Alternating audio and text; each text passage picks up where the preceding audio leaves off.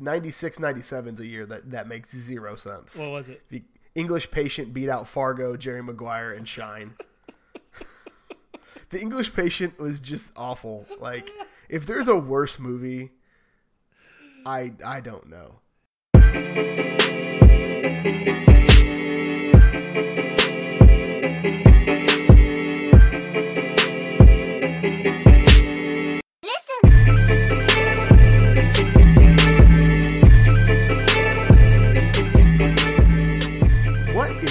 Everybody? Welcome to the Two Woke Nerds podcast. Thank you so much for listening in again this week. And it would mean a lot to us if you left us a rating or review on Apple Podcasts, wherever you find this. Share it with your friends, share it with your coworkers, your family, somebody you know loves nerd news. Well, my name is Gerald Goodridge. I'm your host this week, like I am every week. And I am joined by my good friend, a man who is still trying to figure out what Mudbound is, Raymond Summerlin. Ray, how are you doing, bud?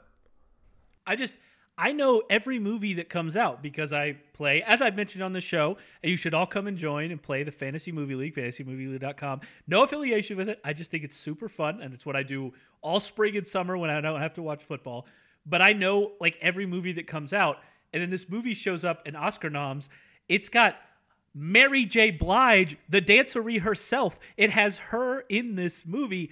I'm so confused that I've never seen it before. I mean, you've been on Netflix for a while because uh, you've only been watching football. So That's right. Net, Netflix produced, which I think is pretty cool that a Netflix produced film is getting. You've got a Netflix and an Amazon film actually getting some Oscar nominations. Yeah, but Amazon won a lot last year, For so sure. Netflix is just kind of catching up. I guess. Shout out to the Big Sick, one of my favorite m- films of last year, I think. Uh, so yeah, Oscar nominations came out this morning at the time of recording, and I guess the big news out of that is that The Shape of Water, a genre film, what up, got the most nominations out of any film, thirteen, and it did so kind of by um, by cleaning up in the normal genre film areas, costume design, sound mix, visual effects, all that stuff. But then they were like, oh, this is actually a good movie. So best picture, best director for Guillermo del Toro, which I've been saying that man needs to get a nomination since Pan's Labyrinth. So just we'll call it, we'll leave it there. Uh, but picked up 13 nominations. Get Out also, which is I guess technically a genre film because it's classified as a horror movie in some circles. So that also got a nomination for Best Picture. Ray, what did you what did you think were the biggest surprises to you of this this Oscar nomination season?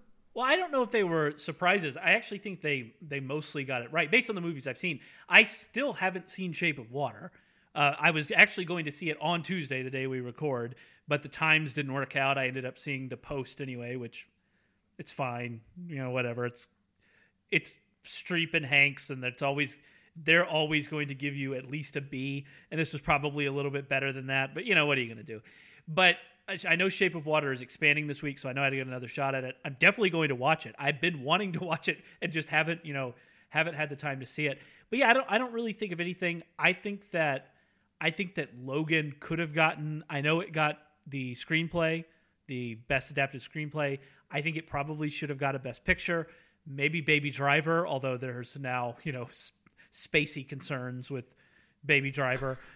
But maybe Yeah. Baby Driver could have gotten a Best Picture uh, nomination. You know, they did have another spot. They only they only nominated nine, as I as I see here. So they had another spot that they could have given for another nomination. So maybe those, but that's at the fringe. Those movies are never going to win anyway. So it's it's kind of it's kind of out there. The real question for me is, do they have the guts? Does this notoriously this notoriously conservative group of group of voters do they do they have the gutspa to to vote for Get Out? I don't know. I I don't think so. Although it would be with the socio and political situation.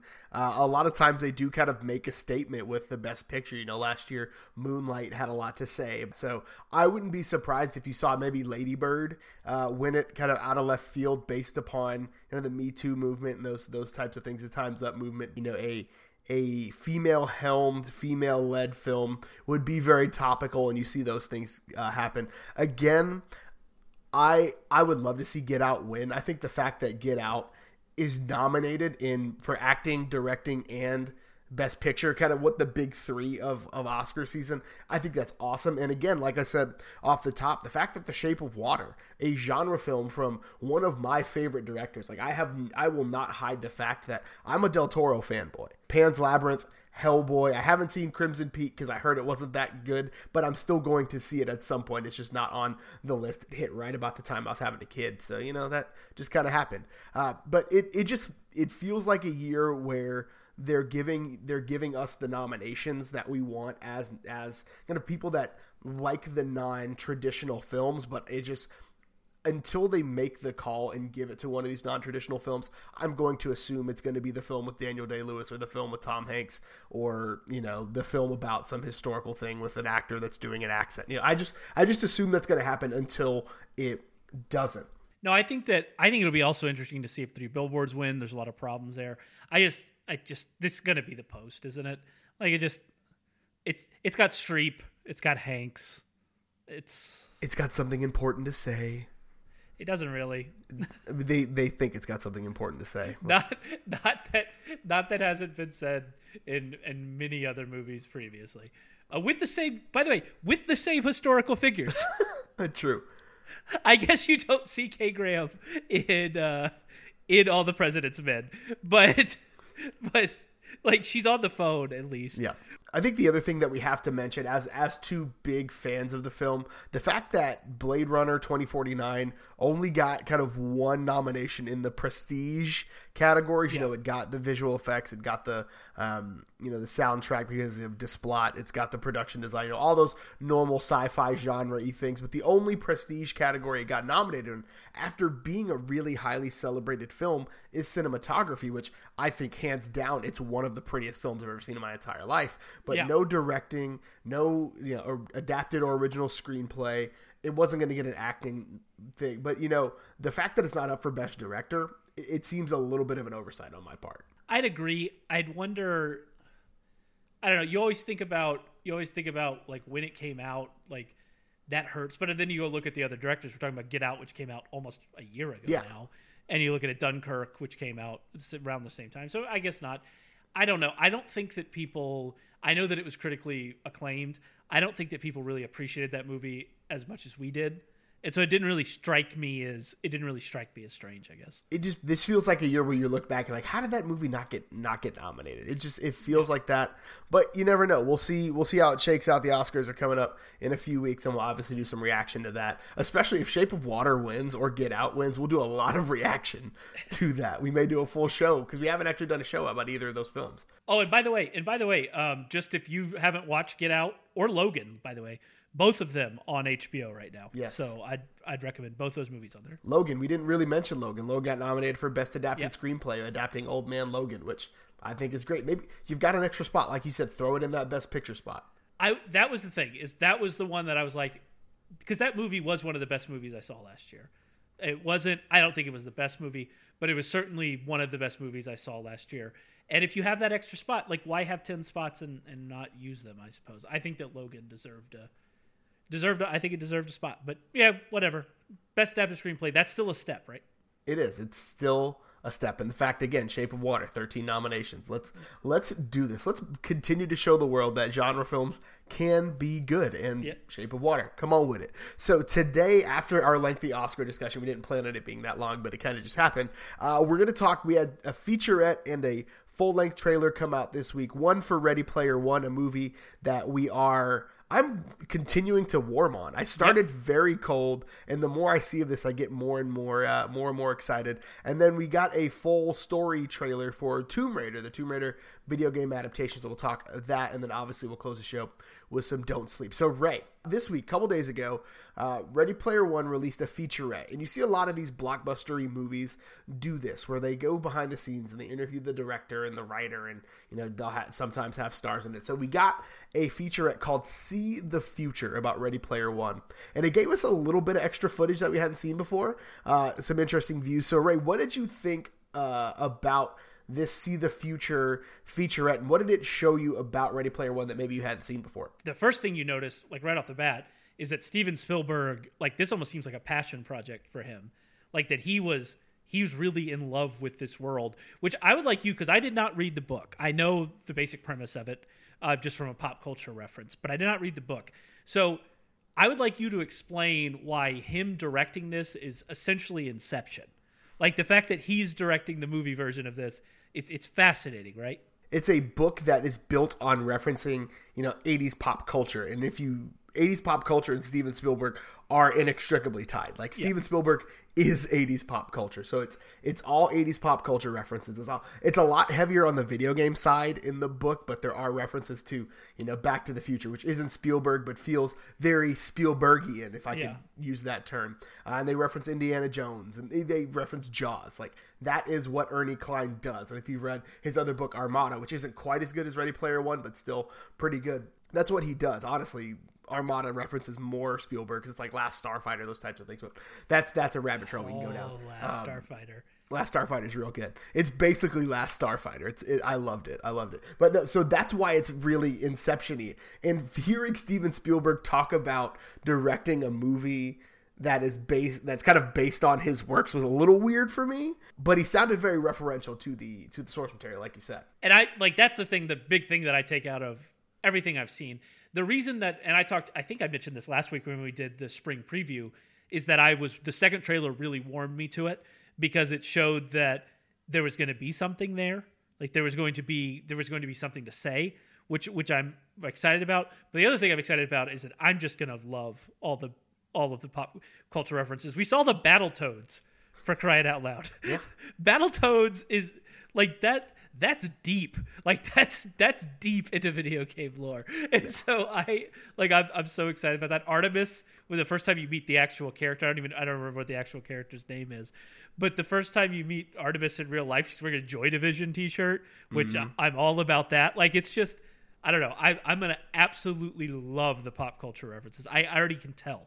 Yeah, it's it's definitely a a uh, there's going to be a lot of YouTube videos are like, here are all of the pop culture references in this one scene, and it's going to be a 12 minute video of 90 seconds of film uh, as he walks into the Oasis. But the thing that when you said you know it has something to say, something that I really kind of honed in on in the Spielberg interview was he said, you know, virtual reality is like a super drug. Yeah.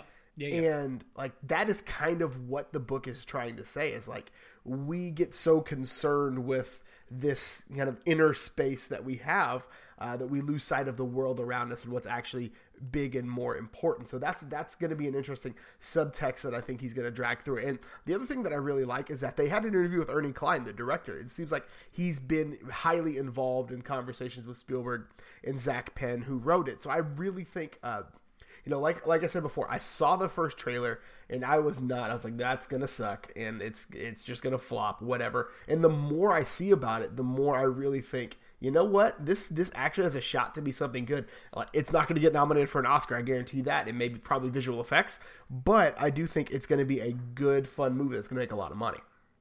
Yeah, I think that when I watched the first trailer, I thought it was to be like a Michael Bay movie. Like it really made it seem like that. And since then, I've it made it more seem like it's going to be a lot more like Blade Runner, just for since we just talked about it. Like it's going to be it's going to be something that's going to be pretty. It's going to have the big special effects, and that's all going to be you know great, and everybody's going to love it. But it's actually going to there's going to be something there. I like the idea of the virtual world as a drug. I think that that's an interesting idea, especially I mean right now what's going on with there's become like for some reason in the in the past week there's been this big thing about talking about social media and how harmful social media is the fact that we are all engaged in it and how much time we spend in social media which in, in many ways is the exact same thing as going into the oasis not visually but it's the exact same thing. And so this idea that this idea that it's harmful to us and in the way that we interact with the world is interesting right? Because this is something we're going to have to start to deal with. But then again you know you say it's it's less in, his kind of point is it's less important than the real world. Well, why is it less important than the real world? I don't necessarily agree with that. It's less important than the real world. Like if your if your second life eh, exactly and I mean your actual second life. I don't know if people play that anymore. Do people play that mm, still? I don't think second life anyway, is still a thing. Yeah, whatever. But if your second life is if your second life is where all your friends are and where all your hangouts are, like what is who cares? Right? That's still you interacting with the world. So I just I don't know. It's it's an interesting idea, and I'm I'm I'm interested to see like kind of how they attack it. you know, it's it's a book that was written almost like not eight years ago, seven eight years ago, um, that kind of foretold where we're at in society. So I think it's it's really cool. I'm excited to see it. Uh, hopefully, I can convince my wife to go see that one with me. It'll be it'll be fun. It's gonna be it, and it's gonna be a good time. I think when push comes to shove, it's gonna be a good time. It's it's a it's a kind of a, a heisty, rompy kind of story, which you know what, it's gonna be fun, and I'm gonna have a good time with it. And I can't really do much about that. Uh, so we'll we'll move on to Tomb Raider, a movie we are both much less excited about seeing. Yeah, so we got a trailer, a full length story trailer for Tomb Raider, starring Alicia Vikander, who Oscar winning Alicia yeah, Vikander. Sure. Um, so we got a story trailer. It seems to echo a lot of what the recent you know Tomb Raider video game reboot did. You know, kind of reframing Lara Croft as a powerful, empowered, uh, more athletic, less uh, weirdly proportioned character. Um, you know, she's a young girl trying to discover who she is and her past and all that. And I, I'll, I'll reserve my judgment for just a second if you can't tell by the tone of my voice. But Ray, what did you think after two and a half minutes of trailer for for Tomb Raider? What did you think? More than just a rote action movie, they've decided to go for the worst of all video game and superhero ideas, and they've decided to create an origin story. Yay! That's always amazing. You know what we love? Origin stories for characters that have been with us for two decades. Like, why are you writing us origin stories? Who doesn't know who Laura Croft is? Like, what are you talking? Who didn't see that Angie Jolie? Angelina Jolie has played this character. If Angelina Jolie has played a character, you don't need an origin story for the character. It's just, it's gonna be bad and like I know that they're gonna be there's gonna be so many moments in it where they like wink wink like they did in the Assassin's Creed movie where they wink wink at the the gamers in the audience like look at all yeah. like they showed the pickaxe 50 times in that in that trailer. Like yeah. every pickaxe scene that is in the movie was in that trailer I think. Like hey everybody look at us. We we've played the games too. Like it's just it's it's gonna be so bad. I I am not at all I might not I really might not see it. It to me feels like they took something that could be a really cool idea, which I'm I'm really I'm a big fan of the like apocalypse, apocalypse now heart of darkness situation yeah. that you get early in that trailer from Walton Goggins. Like yep. Walton Goggins was was kind of channeling Brando and he was like your father put me on this island. Like I I kind of I was like oh okay uh, that's not so bad, but then you know later on in the trailer he screams open the tomb which haha we said it, it's a tomb tomb raider haha you heard it we said it haha it, it's just i don't know what are they doing like what what is even the point uh you know, people were asking before this trailer came out you know is tomb raider going to be the thing that reverses the video game movie no. curse no the best video game movie ever made was not a video game movie is edge of tomorrow Edge of Tomorrow is very clearly the best video game movie ever made. Which is hilarious. It's because they didn't have to wink and nod in the video game. In the trailer, when she's leaving the boat and the thing falls over and she can't go into that room, like that's obviously what happens in every video game since since Medal of Honor Pacific, the Pacific. Remember that? Where you had to mm-hmm. escape from the boat in Pearl Harbor. Since that, that's happened in literally every video game, like every first person shooter, right? But but like we don't we don't need to see it in a like it's ridiculous in a movie. It makes sense in a video game because they have to keep you on a path. It's dumb and like, what are you doing? Like, why? I don't hey, get it. Use that pickaxe and break into the room. that pickaxe that you showed us nine times. Do that. Is it an ice pick or a pickaxe? I've never. I think it's a pickaxe, right? It's got. It's a pickaxe for sure. I wonder if they're gonna make her upgrade her pickaxe throughout the throughout the movie, like they She's do. gonna have to find crafting materials. She's gonna have to find crap broken broken barrels. And... Could she upgrade? Could she upgrade her bow and arrow as well? I'd love to see that. I'd really, I would just. If you're gonna do a video game, just let's do a video game. Yeah, like if if that's your idea, just do it. Just go for it. Do it. Side note: I hope they don't go as heavily into the terrible things happen to a teenage girl route as the game did because I had to stop playing the game for a few weeks because it got real bad, yeah. real bad, real fast. I was like, oh, I, I feel uncomfortable right now. This is pretty terrible. So I hope they don't lean. I, there, there's no way they can lean yeah. as far into that in a film as they did in the video game. But it, it it remains to be seen whether or not this movie is even worth the price of admission. So we'll see what the early reviews are. I bet it's going to be something that I catch on Netflix or Amazon or whatever. Well, to be fair, I have Movie Pass and it's the spring, so I will probably see it in the theater, but not not happily. Let me say. I mean, you you you pay for one movie a one movie a month. You ten bucks and you go to one movie a day. Like you Yeah, see exactly. everything. You might as well see everything because you exactly. paid for it already. Exactly. Same reason I'll see Phantom Thread and I'll leave feeling terrible about myself. Yeah, that's that. Phantom Thread is not really in the wheelhouse of what we talk about, but like we said before the show, Phantom Thread is a movie that I'll watch watch once just to say I did it, and then never watch it again. Just nope. Like most Daniel Day Lewis movies, just nah, I'm good. Except which one you said before? Gangs of New York. Oh, it's amazing. It's such a good movie. It doesn't help that both of us are history buffs, but whatever. Gangs of New York is phenomenal. So it's that time of the week again where we do your favorite thing, your favorite segment, my favorite segment, your grandmother's favorite segment. Don't sleep on it. So Ray, what can the good folks not sleep on this week? Kind of a nice segue. Kind of a nice little a nice little dovetail here. Peaky Blinders. Uh huh. Season four of Peaky Blinders dropped in December. I obviously did not get to watch it then. I'm just now getting to it because of you know because of football. Happy to say it's still great. If you've never if you've never watched any of it, it's about a gangster family in post World War One Birmingham, England.